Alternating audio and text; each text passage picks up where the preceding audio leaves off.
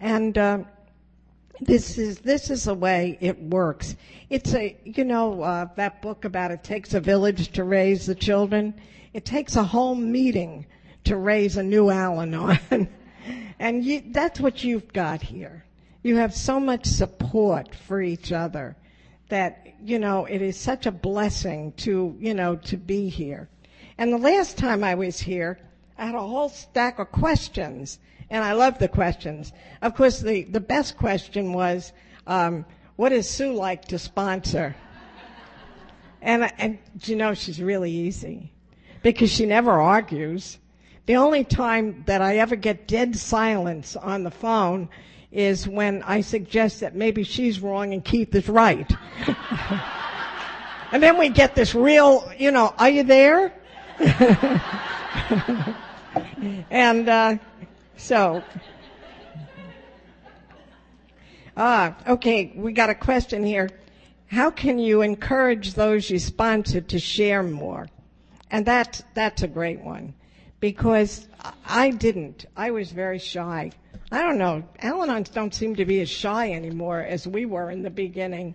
I, you know, my sponsor finally, after the six months were over that she told me to sit down, shut up and listen, she kept saying to me, when are you going to start to share? When are you going to share? And uh, so I'd say, oh, soon, soon. And every meeting I'd go to, I'd say, okay, tonight I'm going to share. Well, I didn't. And I would sit there and I would, everybody else would share. And I'd be the only one. And I'd say, okay, next time I'm going to share. And finally, I, I said to her, I said, well, I'm afraid to share because I might not say the right thing. And she said, you can't say the wrong thing in Al-Anon as long as you're sharing your program. Maybe not be right for who you're sharing it with, but it's not wrong. And uh, she said, and besides, if you share the wrong thing, somebody will raise their hand and fix it for you. so she took that excuse and and finally, I realized, and then she said the one thing that really got me. She said, Oh, you are really something else. She said, You sit here week after week and you listen to everybody and you know all about them, but you're not willing to tell them anything about you. That did it. I started, then I was like injected with a phonograph needle. I said that to somebody recently. I think they were injected with a phonograph needle. They didn't know talk. They didn't know what phonographs were. You know, nobody has a phonograph anymore. And I said, you know, uh, I told somebody they should clean their house up. And she said, well, I don't know why I should clean my house up. Nobody's ever there. And my grandma, I was brought up by a grandmother and a great grandmother. And, uh, we'll see how old everybody is here. I said to it, you never know when Eleanor Roosevelt might knock on the door. Most of them didn't know who the heck Eleanor Roosevelt was, but she was known for popping up any old place, you know. And I, my grandmother would always say that to me, you never know. what are the key qualities of a good sponsor? A good sponsor listens, and a good sponsor is honest with you and a good sponsor is not your friend, but your, but is compassionate to you, doesn't give you any pity, but feels with you and shares from their experience, strength, and hope. Uh, you know, they, just being able to share what I, what I feel about the program and what I feel about these steps and traditions is so important for me to do because I learn them. You learn what you teach. Remember that. But those are the qualities that you want from a sponsor and that you want to be as a sponsor. Um, my sponsor was the kind of person who could alienate half of Al-Anon in Los Angeles with a sentence. So I was, every, we were always defending her. She had a lot of people she sponsored. And someone said to me once, why is she so special? And the first thing that popped out of my mouth was she listens. And I always said she listened between the lines. This is a good sponsor, really listening to what somebody is saying and what they really mean. I, I remember we had what we called a sharing meeting. Someone would raise their hand and bring up a problem And several people would answer from their own experience. And she would, she would always answer. It didn't seem like she was on track, but she heard what that person was really thinking and really feeling. And that's, that's a trick. And God willing, I'm really, I'm really happy that I've got some of that. I can really hear what you're really saying instead of, you know, because I remember when I'd call my sponsor, I hadn't a clue what I really felt in the beginning. I'd call up and I'd say, I'm really angry. And she'd say, What about? And I'd tell her, and she'd say, You know, sweetheart, I don't think you're angry. I think your feelings are hurt. And we would talk about it. And then the next time, of course, I'd call and say, My feelings are really hurt. And she'd say, What about? And she'd say, You know, I think you should be a little angry about that. and that's where she listened to me and she taught me. She taught me what my feelings were. I, I had a thing once where she was there and someone said to me, How's Jack? I said, oh, Jack's really feeling good. He's doing really not well. And she said to me, how do you know how Jack feels? I said, I don't know. She said, does he know how you feel? I said, I don't think so. So I said, well, what is the answer? She said, the answer is ask Jack. And I, you know, I learned a multitude of things from that. That I don't talk for him. He doesn't talk for me. If you want to know about Jack, even when his mother was alive, his mother would ask me about Jack. I'd say, Mom, you're going to have to ask Jack that. And that's the truth, you know? And so, you know, look for the things that you want to be and find a sponsor who has them. What's the best advice you can give a new sponsor?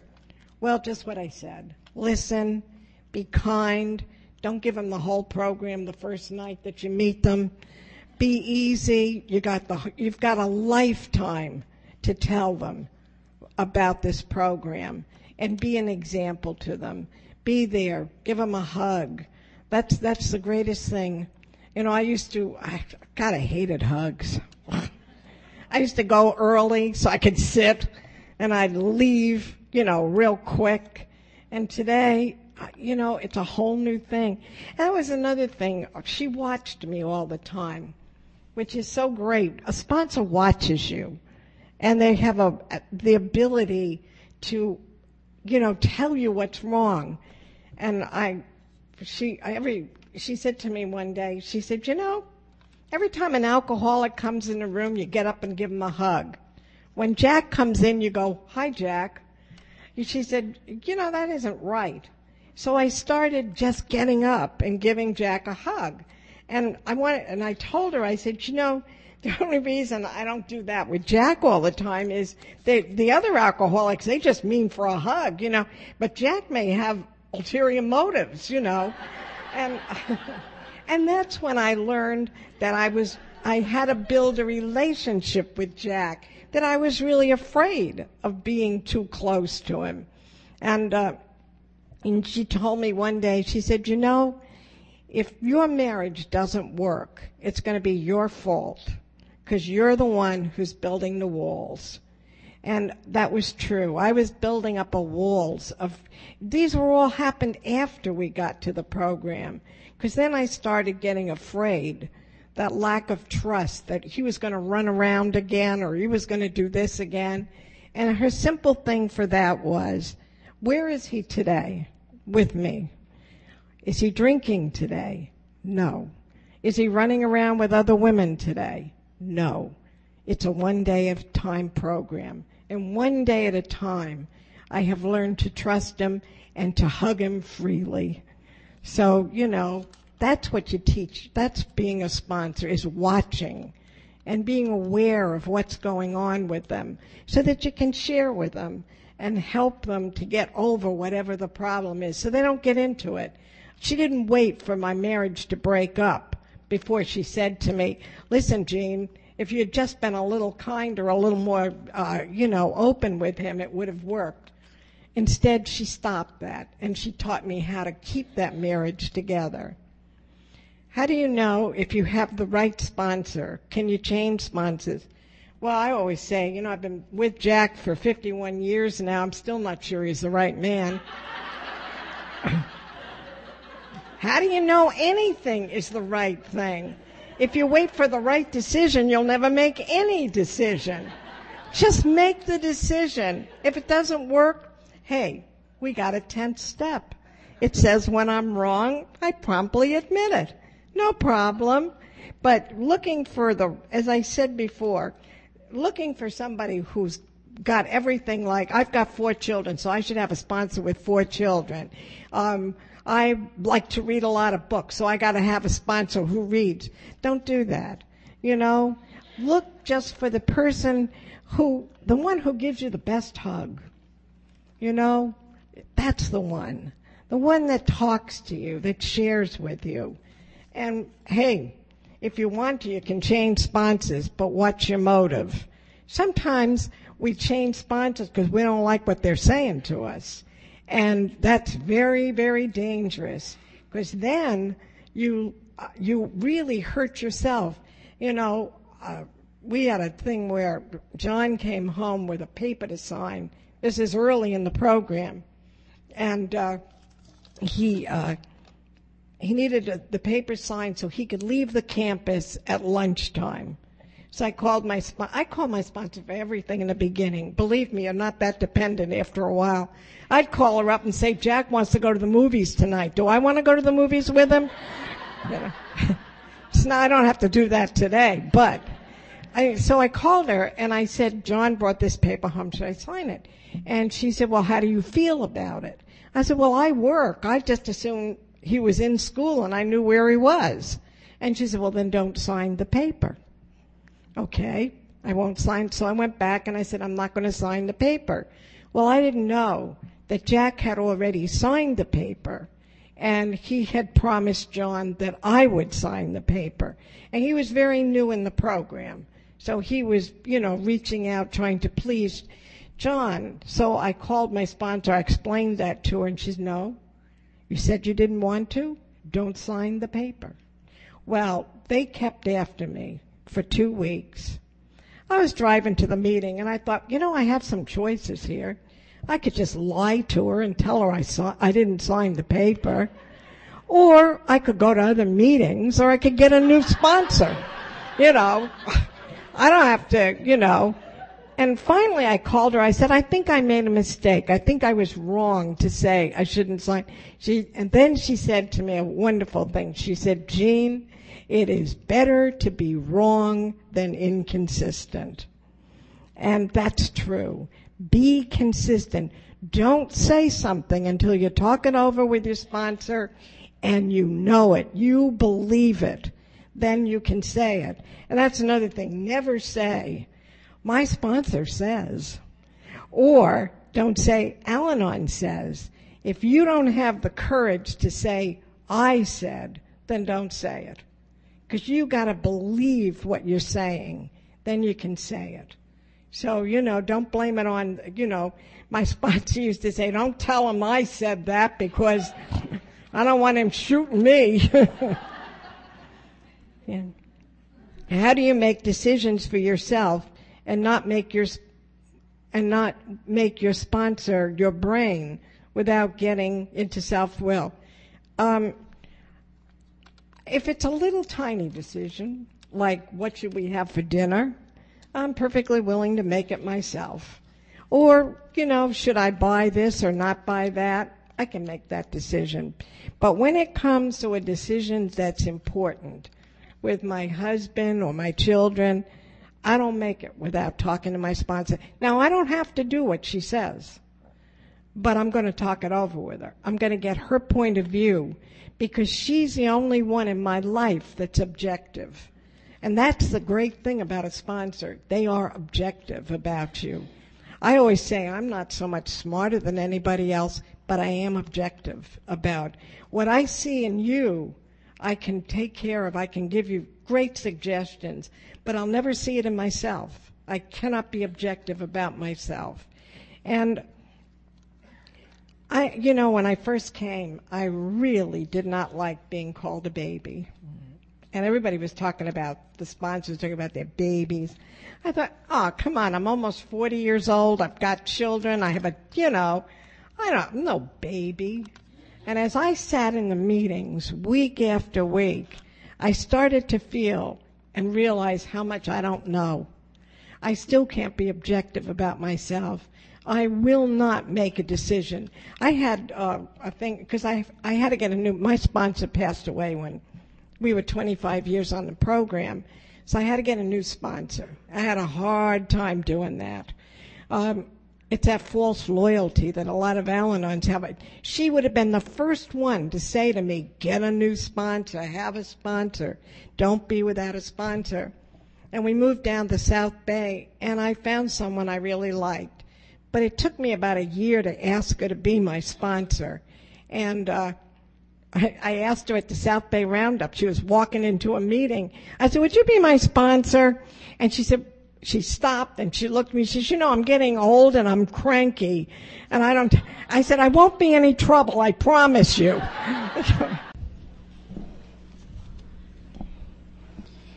At this time, I'd like to introduce and welcome Jean Kay from Redondo Beach.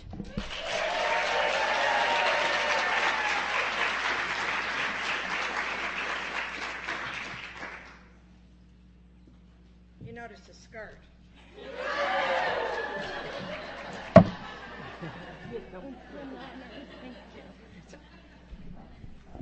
I never wear them. Okay, everybody get lots of questions because you kind of fooled me. That was the format the last time. I thought maybe you saved all the other ones, and that'd be great. Um, thanks. Hi, I'm Jean Kissel, and I'm a very grateful member of Al Anon. I'm one of those people who has come to be so grateful that I met, and fell in love, married, and became obsessed with a cute Irish drunk. Because I, the life I've gotten, and I have to tell you, every time I come here, I do love you all. This is a wonderful place to be. It really is. You be grateful for this place. Be grateful for these people. This is this is what Al-Anon is supposed to be, and Alcoholics Anonymous. It's a fellowship. This is the fellowship. You know, a lot of people say, "Oh, we're going out for fellowship," and it, it, they're talking about coffee. Coffee is coffee. You go out for coffee. You go out for pie. This is the fellowship. And I'm going to tell you a little bit about how I sponsored and how I was sponsored. And this, I haven't looked at this pamphlet for a while, but I pulled it out today. And it talks about sponsorship and it's terrific. It's a good pamphlet. If you haven't read it recently, you know, look at it. And, um, it's changing an attitude or behavior pattern is a gradual process, one which is difficult for many Al-Anons and Alateen members because we have been affected by someone's alcoholism. And the first breakthrough came with our decision to reach for help at group meetings where we found people just like us, people with the same pains and the same hopes. And for me, I went to my first Al Anon meeting. I went all dressed up from work. I had a pad and a pen and a few notations about this man because I thought you all should know what he was like. And I thought it was a one night seminar. And I would get a list of the care and feeding of a newly sober alcoholic. And when I got at the meeting, nobody was terribly interested in hearing about him. They kept saying things to me like, how are you? How's everything going? Uh, well, let me tell you about Jack and what he's not doing, you know. And, um, but they weren't interested. They kept, you know, this thing. And there was one woman came up to me. She had red hair and a German accent. And she said to me, who's the problem drinker you're coming to Al-Anon for? And I said, it's my husband. That's the first time I ever said it. And I love that woman from that day to this. And I have never been ashamed of loving an alcoholic. And she became my sponsor. And I loved her for 25 years until she passed away. But she taught me everything. And I sponsor hopefully the way she sponsored. Uh, she didn't, you know, she was very honest, uh, but she sponsored everybody differently. And I, I, one time I was sort of standing on the side and she said something to somebody. And I said, you didn't tell me that. She said, Jean, everybody is different. You don't sponsor them the same way. It's just like all your children are different. You know, so, you know, what you say to one person, you might not say to another person.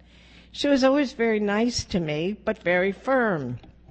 And, uh, she, she had a strange way of sponsoring me. She, uh, never said anything right out. You know, she always put me through a lot of painful trying. Um, I, I didn't, I'm from the old school where they told you for the first six months, sit down, shut up, and listen. And uh, so I didn't say much for the first six months that I was in the program. And it was about, it was six months later when I decided that you really ought to know what Jack was like and what he was not doing and his defects of character. So I made notes and I went to the meeting and I raised my hand and I said, okay, Jack Kissel's been going to Alcoholics Anonymous now for six months and he is no Prince Charming. And one of the Al Anon men raised his hand and said, has anybody told you you're not Snow White? that had not occurred to me, you know, because I was waiting for him to shape up so that I'd be happy. So I decided that the meeting really didn't understand what I was saying. So I went to my sponsor on a one to one. And she always listened to me very carefully. And she said, uh, I said, told her all about Jack and what was not happening and so on. And when I got all done, she looked at me and she said, you know, you ought to go to the dentist and get your teeth fixed. Oh, I don't know what that's going to do to make Jack better, but she told me a lot of good things and I trusted her by this time. So hey, if going to the dentist is going to make Jack better, I'll try it, you know. So I went to, I had two teeth out here and I had my front teeth doubled over. So I went to the dentist, got my teeth fixed. You know, Jack didn't get any better. Nothing. So I said, okay, you know, so I went back. I said she didn't really understand what I was saying. So I went back to her, gave her the whole story all over again. And, uh, when I got done, she said, uh, you have Kaiser, don't you? I said, yeah. She said, well, why don't you go get those moles taken off? I had a mole here, a mole here, a mole here. Well, that is, I, I don't know what that's got to do with Jack, but I'll give it a try because it's like a one day thing. You just go in, they burn them off. What's the big deal? So I got the moles off and I waited a little bit. That didn't fix Jack. And I went back to, I said, okay, I'm going to give her one more chance. If she's not smart enough to straighten Jack out, then I'm going to move on. And I went back to her and I said, okay, one more time, I want to tell you about Jack.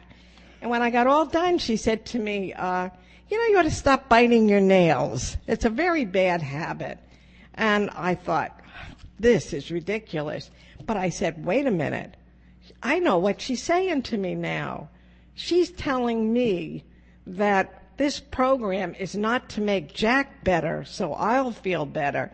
This program is to make me better so that I'll feel better. And thank God I got it because I think the next thing on her list might have been liposuction. and so I started to take the program more seriously and my sponsor more seriously. I started to go to her with the everyday problems. That's the secret, you know, is to go with the everyday problems. Don't wait till a big emergency happens. Actually, if you go with the everyday problems, the big emergencies never do happen because you're so used to talking to your sponsor and working the program with her that it never happens, you know. And one thing to remember is that your sponsor is not your mother, she's not your sister, she's not your best friend, I had one Al-Anon who was very upset with me. She said, you know, all, my, all the other Al-Anons, their sponsors go to the movies with them and go out to dinner. I said, you want me to be your best friend? And she said, yeah, I guess so. I said, well, what do you suggest I do with Jack? you know, so I'm not, I'm not that. What it is, is I am a loving person who's willing to guide you.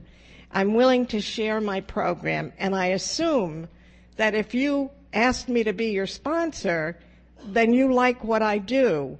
So I'm going to tell you how I got there.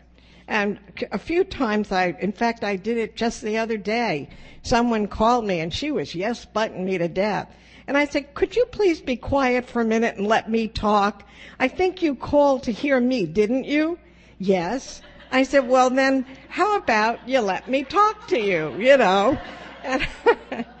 And, she was just, but you know, sometimes it works, sometimes it doesn't. As soon as I got done, she went right back into what she was, you know, It, it, it's wonderful because you learn. I learned patience. I, I learned something else recently. I, I was really having a hard time with somebody. And what I realized was I wanted her to have my program. And she was three years on the program. I didn't have my program in, when I was three years on the program. It takes time. But you know, it's a wonderful thing that happens when you sponsor. You learn what you teach. And if you share with people, you learn it. And how many times people have called me and said to me something, and I've shared with them how I feel about it, hung up the phone and ran and done it, you know, because I, that was a big shock to me too when I found out that, you know, I asked my sponsor one time, I, well, I had this little thing where I would say, I don't want, I don't want any of you children to lie. There'll be no lying in this house. And then the phone would ring and it'd be a bill collector. And they would stand there and listen to me say, well, the reason I couldn't send the money is Jack's father died and he had to go back to Indiana to the funeral. Well, his father had died three years before, you know, but I, and they would look at me and I finally, I went to my sponsor and I said, how do I teach my children to be honest? She said, you don't teach your children or anybody anything. What you are is an example. If you want honest children, then you have to be honest. If you want loving children, then you have to be a loving person. And it's so much easier to tell you what to do than it is to do it. And walking the way we talk is such, you know, this is so important to be the example. Every morning I say a prayer. I say, please God, make me the best Al-Anon today that I can be. A lot of times I'm successful. Sometimes it's a good thing it's an anonymous program. because I wouldn't. And, um, and, it, and it, it, there's a little thing in here about choosing a sponsor. And, uh, you know, we're, we're tricky people. We have, uh, I discovered that my motives, I never knew about motives. My motives are terrible in a lot of cases. And I, there were three people who had some time when I was choosing a sponsor. And uh, I thought, well, I could choose her because she's pretty easy, or this one. And I finally, I did one of the most clever things I've ever done in my life. You know, my sponsor once said to me, you think you're so smart, don't you? I said, yeah, I'm not stupid. I'm not, you know. And she said, well, how come if you're so smart, you're sitting here? You know. but I did a clever thing. I picked the one that I knew I couldn't give her any BS. I couldn't do it. I would, you know, she, I knew I would have to be honest with her. And that was so good because as I thought back on it after a few years, the other two that I had a choice, I would have, you know, I would have been working my program my way Instead, she was, you know, I, I had one experience where I used to call her all the time just to chat.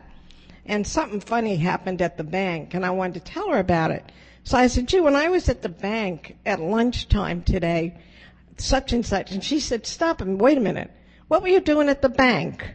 I said, well, Jack mixed, mix, messed up the credit card, so I was there straightening it out. She said, if Jack messed up the credit card, why isn't he at the bank? I said, oh. It was about a week later I called her up. I said, Oh, you're going to be so pleased with me. Jack asked, now I worked next to the bank. I had all the time in the world at lunchtime. It was, you know, no problems. Jack worked downtown. He had a new job, so he really didn't get a lot of time, and the bank was not close to him. So I said, Jack asked me uh, today to cash a check for him.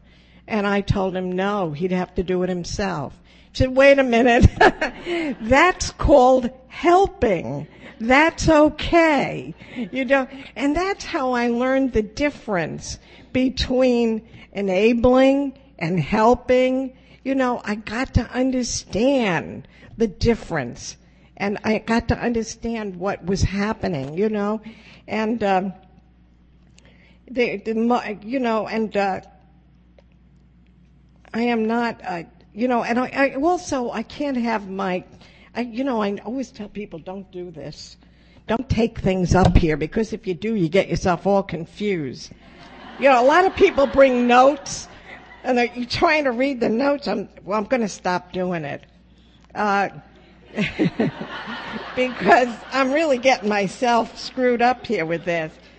You know, you know, that is a really important thing to know when you, you know, when you make a speech someplace, you have all your notes and you sit there and everybody falls asleep, right? But when you're sharing in the program, you just share. You don't need any notes to remind you of anything because whatever comes out of your mouth, whatever I say tonight is God's words. Because when I came over the threshold, I said, okay, it's your meeting, God, whatever I say. And, and that is really true. Uh, when I'm, I'm closing it up. because I, I really get confused when I look, because I made, you know, I underlined some things, and now I can't remember why I did it. but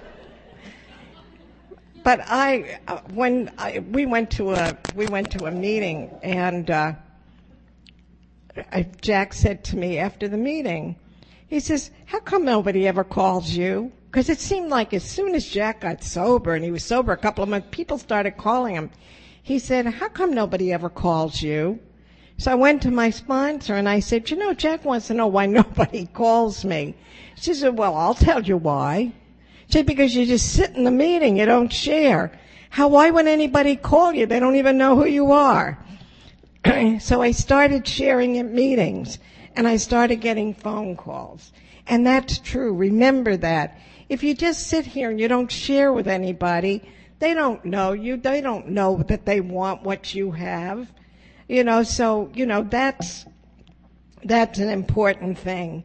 And also the courage to be honest. The courage to be honest with someone. If I say, yes, I will be your sponsor, I have an obligation to you I have an obligation to tell you the truth as I see it. You know, you may not like it. It may not work for you, but it's my duty. It's my obligation to tell you the truth. And if I don't, then I'm just, you know, and I had a lot of, I had a lot of trouble learning that I had to do it. There was one gal I sponsored and she was, her husband was an executive at Mattel and uh, she was a librarian, so there was no money shortage. And she walked around with her eyeglasses, you know, with string around them, and she also had the dirtiest bra straps you ever saw in your life. And you know, I my sponsor kept after me. She says, "When are you going to talk to her about that?" And she's moved up to Seattle, so it's okay to say it. And it was a lot of years ago. and she says, "When are you going to talk to her about that?" And I said, well, okay. So every meeting I would decide I'm going to do it. Well, finally I got the courage to say to her, you know, you, they're having a sale on glasses. Why don't you go? But to this day, I've never told her about the dirty bra straps, you know. And I'm sure she's still walking around up there with them. But, uh, I, that's my job to have the courage to talk to you about the things that I see if I think, you know, when someone leads a meeting, you know, think about when you're new, when you come in, the only person you remember is the person who's leading the meeting and maybe the literature person. So if they don't look good, you think to yourself, what am I doing here? There's no, you know, there's no incentive. And so you, you owe it to the meeting when you're doing something to look good, to be cleaned up, you know? And we all clean up pretty good around here. But, and I also, I, you know, my sponsor, she would always, she was so nice about things. And, but sometimes I would run into a little bit of a problem. It's okay to talk to other people. It really is. You can share. My sponsor, you know, they always say find somebody who's like you. And that's not necessarily true at all. My sponsor never had any children of her own, but she helped me bring up my children, except for my one daughter. She couldn't do any right. She felt that she had an ego, because remember, we're not perfect here. We're human beings. She just that one daughter. So when something came up with her, I would talk to somebody else. And, and that was okay. You know, in general, I talked to my sponsor, but, and I was so grateful too for so many things that she said. We had a chance to share very early in the program, mostly just because we were there. There were not a lot of, not that we were so great, but there was a lot of, there was not a lot of Al-Anons, alcoholics, preteen, and Alateens that were all together in one family. so we got to share a lot. And she would say to me, watch those children's egos. Don't let them, you know, don't let their egos get away from them. And so I was aware of that. And in fact, it was Christy, my daughter, who said once, she says, you know, mom, we make it sound too easy. We forget to tell what the problems are in the house. And that's true. So sharing when I share, I, I can't always share with you the success. Sometimes I have to share with you the problems. It's important for me to share with you that, uh, well, the thing, the way I learned it is I, Jack and I had a big fight early in the program. And I went and called my sponsor and I wasn't upset because about what we were fighting about. I was upset because we were fighting. And she said, what, wait a minute.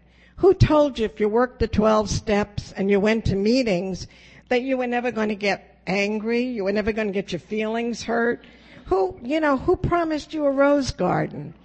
And I'm so grateful that she said that because, you know, a lot of things happened over the years to us. And there are things that I've been able to share with people. Like, you know, someone says, oh my God, I think we're going to lose our house.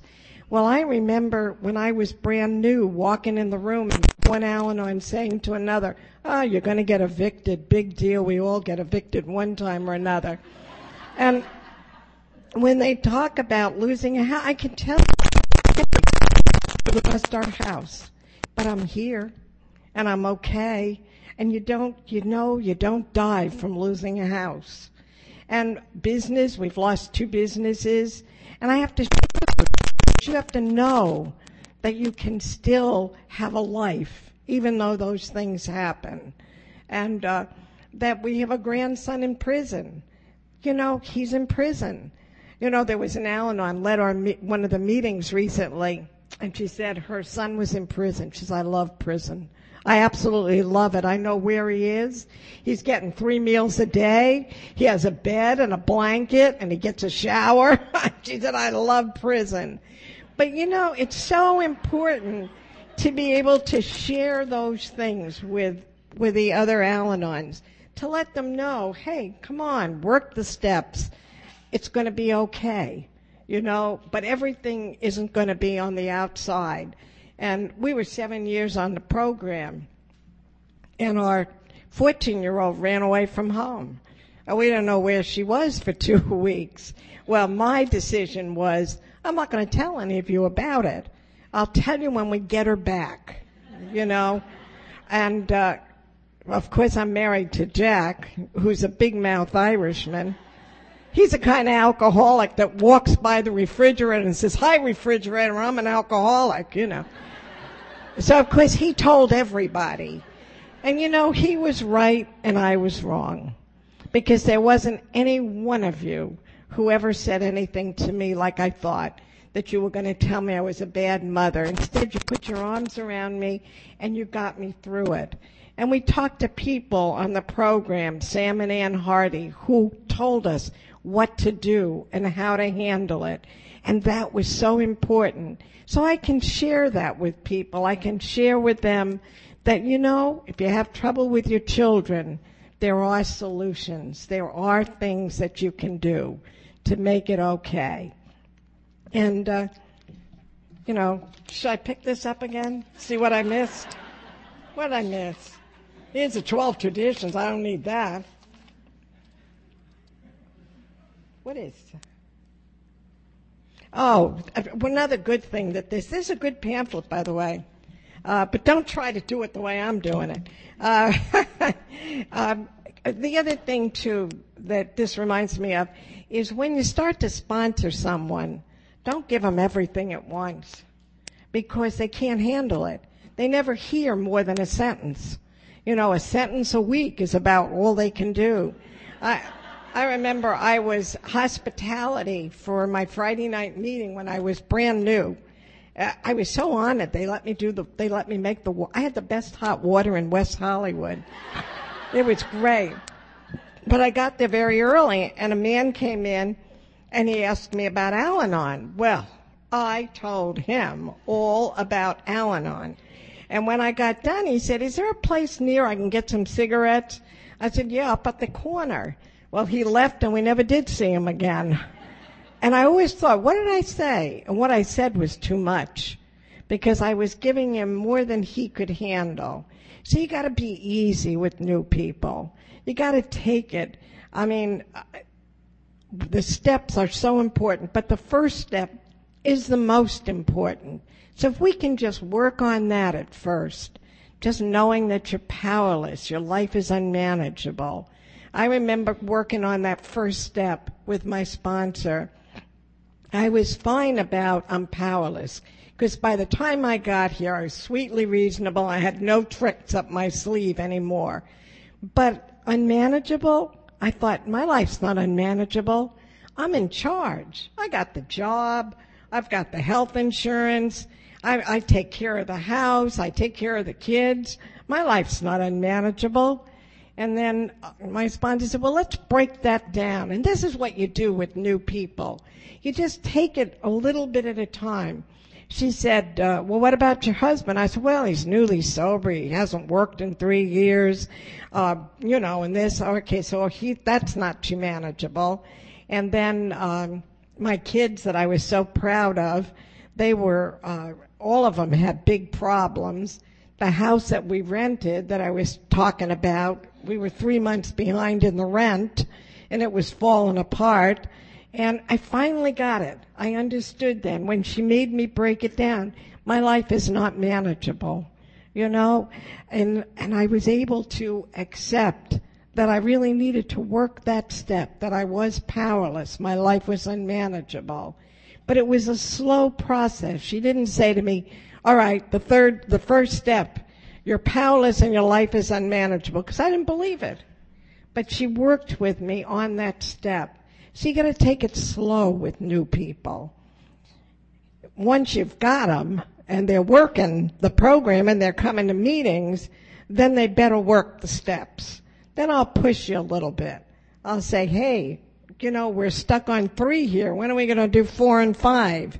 And I learned that too from my sponsor because she didn't push me too much, but I called her up one day and I said, you know, everything is okay, but nothing is changing. Nothing is different.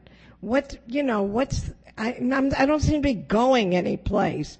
And she said to me, four and five. And that's all she said. And so I did the fourth and the fifth step. And then from the fifth step, you can, ch- you start to share with them. When you're hearing the fifth step about the sixth and seventh, you start to say, now these are things that we're going to work on in this next two steps. And, and then of course they all want to make amends immediately. And you say, no, we do it in order. We'll make those amends when we get to them. You know, you don't have to worry about it now. And I, I remember making a list of people I wanted to make amends to, and my sponsor started crossing off. I thought, oh boy, I'm really better than I thought I was. And then she started adding on, you know. the ones I, you know, she knew which ones I really had to make amends to. And, uh, the amends are such an important step that you really, you really, as a sponsor, you have to be very, very diligent about that because you got to make sure. Because if they don't, if the person you're sponsoring doesn't make those amends, they're not going to ever be comfortable. And you know, um, my oldest daughter was the one. She was on the top of my list because I just really felt I wasn't a very good mother to her. I used her as my best friend, my confidant, uh, you know, take care of the children because she was eight years older than the next one. And my sponsor said to me, now, what are you going to do about amends to Kathy? I said, oh, well, I'm going to sit her down and I'm going to say to her, oh, I'm so sorry. And I'm going to tell her all the things that I should have done. And she said to me, and this is where a sponsor comes in. She said to me, I think you owe that girl more than that. and I said, What do you mean? And she told me, and what the amends that I made to that girl were. I sat her down and I said, Kathy, you can continue for the rest of your life to blame me for everything that's wrong, but I will no longer take responsibility. She didn't like it. I didn't like it. And it was two years later that she said to me, You know, Mom, the best thing you ever said to me was that I was responsible for my life, not you. And she said, It's really changing. And you know, and then I began to see where my sponsor got it. Because when I did my fifth step, I blamed my mother and my father and everybody else for all the things that were wrong. And she could see that the amends that I would make to that girl would change it for me too. but it was because I was very unhappy. I, I couldn't figure out what was wrong. I loved living in the South Bay. I was very happy with what I was doing. I was happy with what Jack was doing. But I wasn't something re- irritable, restless, and, and, and discontent. So I told her, I told her about it. And she said one sentence that cleared the whole thing up. She said, Jean, Jack's idea of retirement and your idea of retirement may be two different things. And that was true.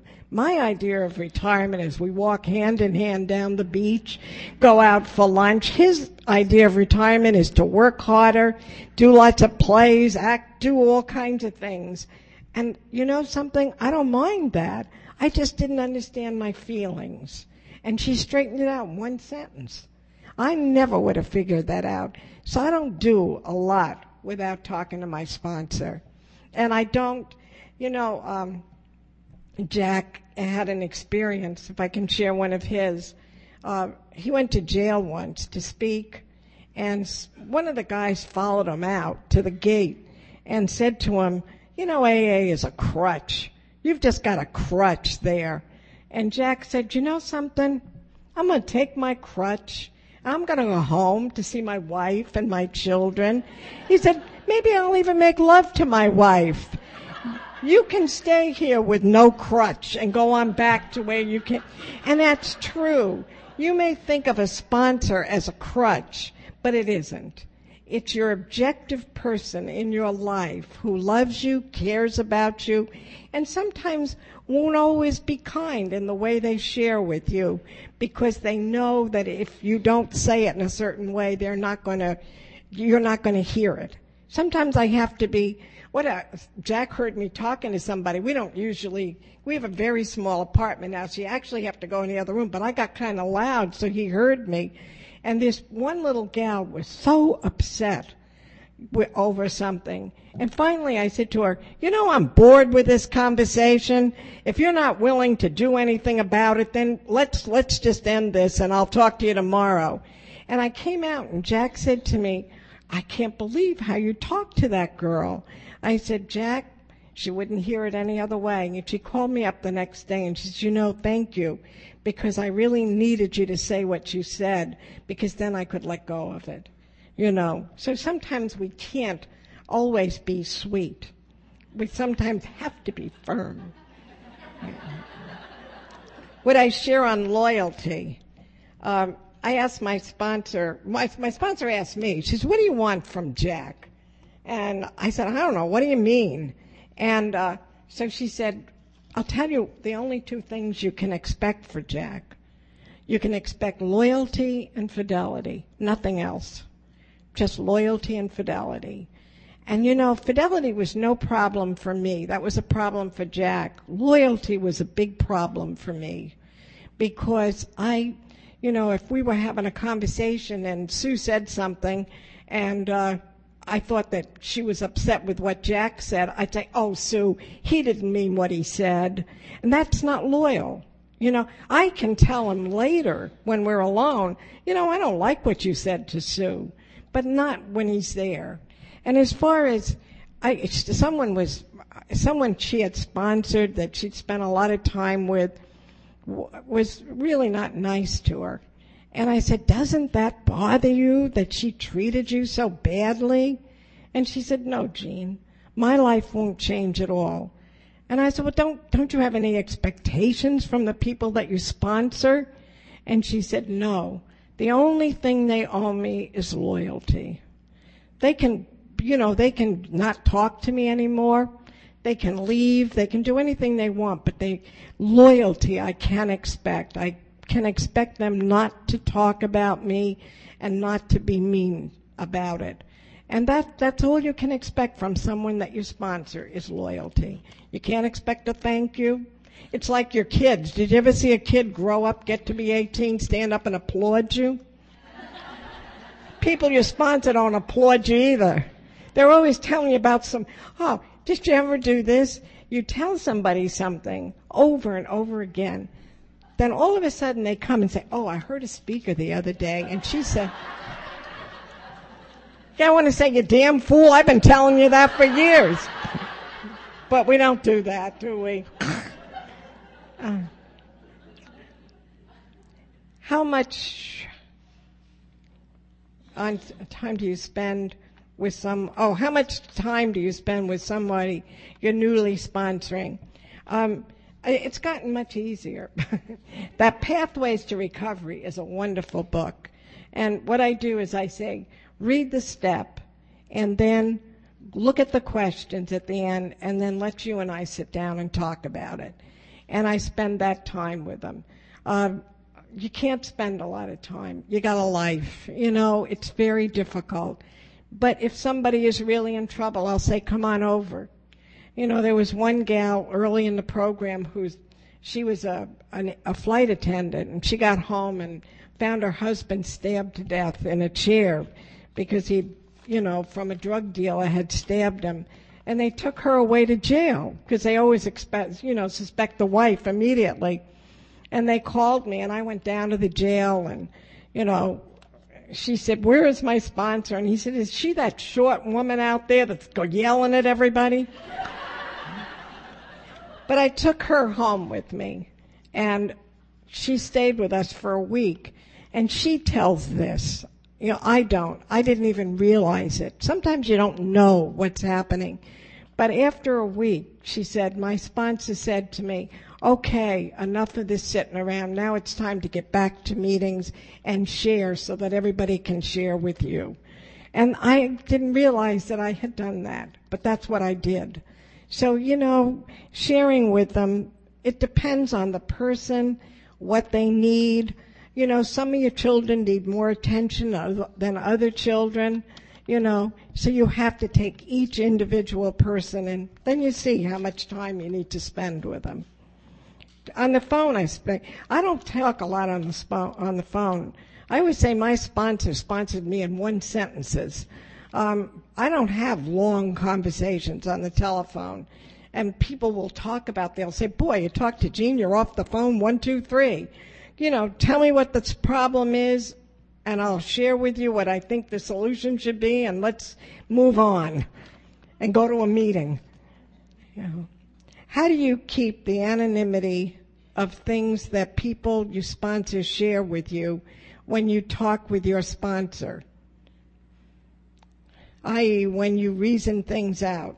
Um, I, I think, again, that relationship between a sponsor, between you and your sponsor, is so privileged. I always tell people I sponsor bamboo under the nails. I will not tell what you tell me.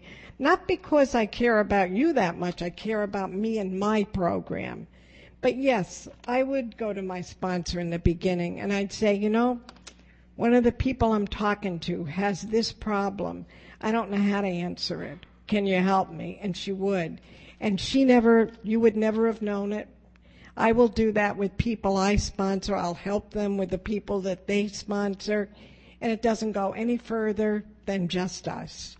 And you just, that's where trust comes in. You gotta trust. You know, the 12 steps and the 12 traditions, they're all about trust you know, because the one thing we all come in here is we don't have any trust.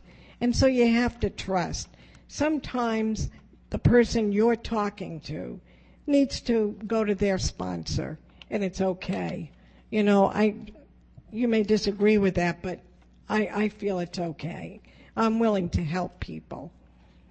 Uh, share how you don't get personally involved in the problems of people you sponsor how do you stay detached? There was one girl who used to call me up in the beginning, and uh, every time I talked to her, I'd have a fight with Jack. He hadn't done anything, but uh, so I told my sponsor about it. She says, "I have a suggestion. I think you better not talk to her that much. She better move on to somebody else." Um, and if you wake up in the middle of the night, straight up and say, "Oh God, thinking about somebody else's problem, that's wrong because you're not really helping them or you. So I, your, detachment is, you know, the Alateens have a wonderful thing that they say, and they say it for the Alateen sponsors. Uh, we can't change the children's reality. All we can do is make them more comfortable with their reality. And that's the same thing here. If you're living with an alcoholic whether he's drinking or not. I can't change your reality, but I can help you be more comfortable with it. If he isn't working, I can I can help you with, you know, be more comfortable with that. If he's violent, I can tell you, I can share with you what I would do. I can share with you all those different things, but I can't live your life for you. I wish I could sometimes. I, you know, like that one I was talking to the other day. Boy, would I like to work her program for her for a day. You know, sometimes I, I think, boy, don't they ever hear anything? They've been sitting in these rooms. Why don't they pay attention, you know? this is the last one. Where and when do I draw the line between being a sponsor and a friend? That again is if you can be friends with someone, I had a terrible experience with that. I was very friendly with someone. I mean, I, they came to our house, they ate, they, we took care of them, we bought their baby, the thing, everything went, because at that time Jack had his business, and I was her friend, and I was also her sponsor, but it was very hard for me to sponsor her and be her best friend. And eventually, what happened was uh, she just uh, she got angry with me, and that was the end of the friendship and the sponsorship. It's very, very hard. You're much better off being best friends with somebody else and having your sponsor be your sponsor. Not that your sponsor can't be friendly, can't go to the movies with you if you want to, can't have dinner with you. That's fine. I have dinner with people I sponsor all the time. But while I'm having dinner with them, I'm not sponsoring them. I'm there, we're just there as friends. And that's the thing. And if you ever find that because you're so friendly with someone, you're not sponsoring them properly and you know, then you have to give it up.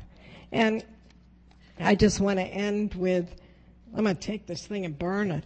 Uh, I don't know why. I really found it challenging when I was reading it this afternoon, but uh, It's that it's uh, you know it's really well you know I said most of the things that I underlined here. Yeah, I did it. Yeah, I did it. It's okay. it's a good one. Um, but I'm not going to show you what I underlined. Um, I love being a sponsor. I love being able to care for someone and to share with them. And I grow from it. I grow because when I share with you, I know that I'm going to do that too. And I love, you know, I love being able to feel good about myself. And if I hang up the phone and you feel better, then I feel better.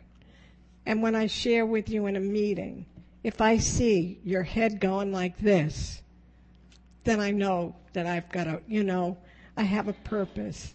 I love this program so much that being able to share it that way has just been uh, just a blessing.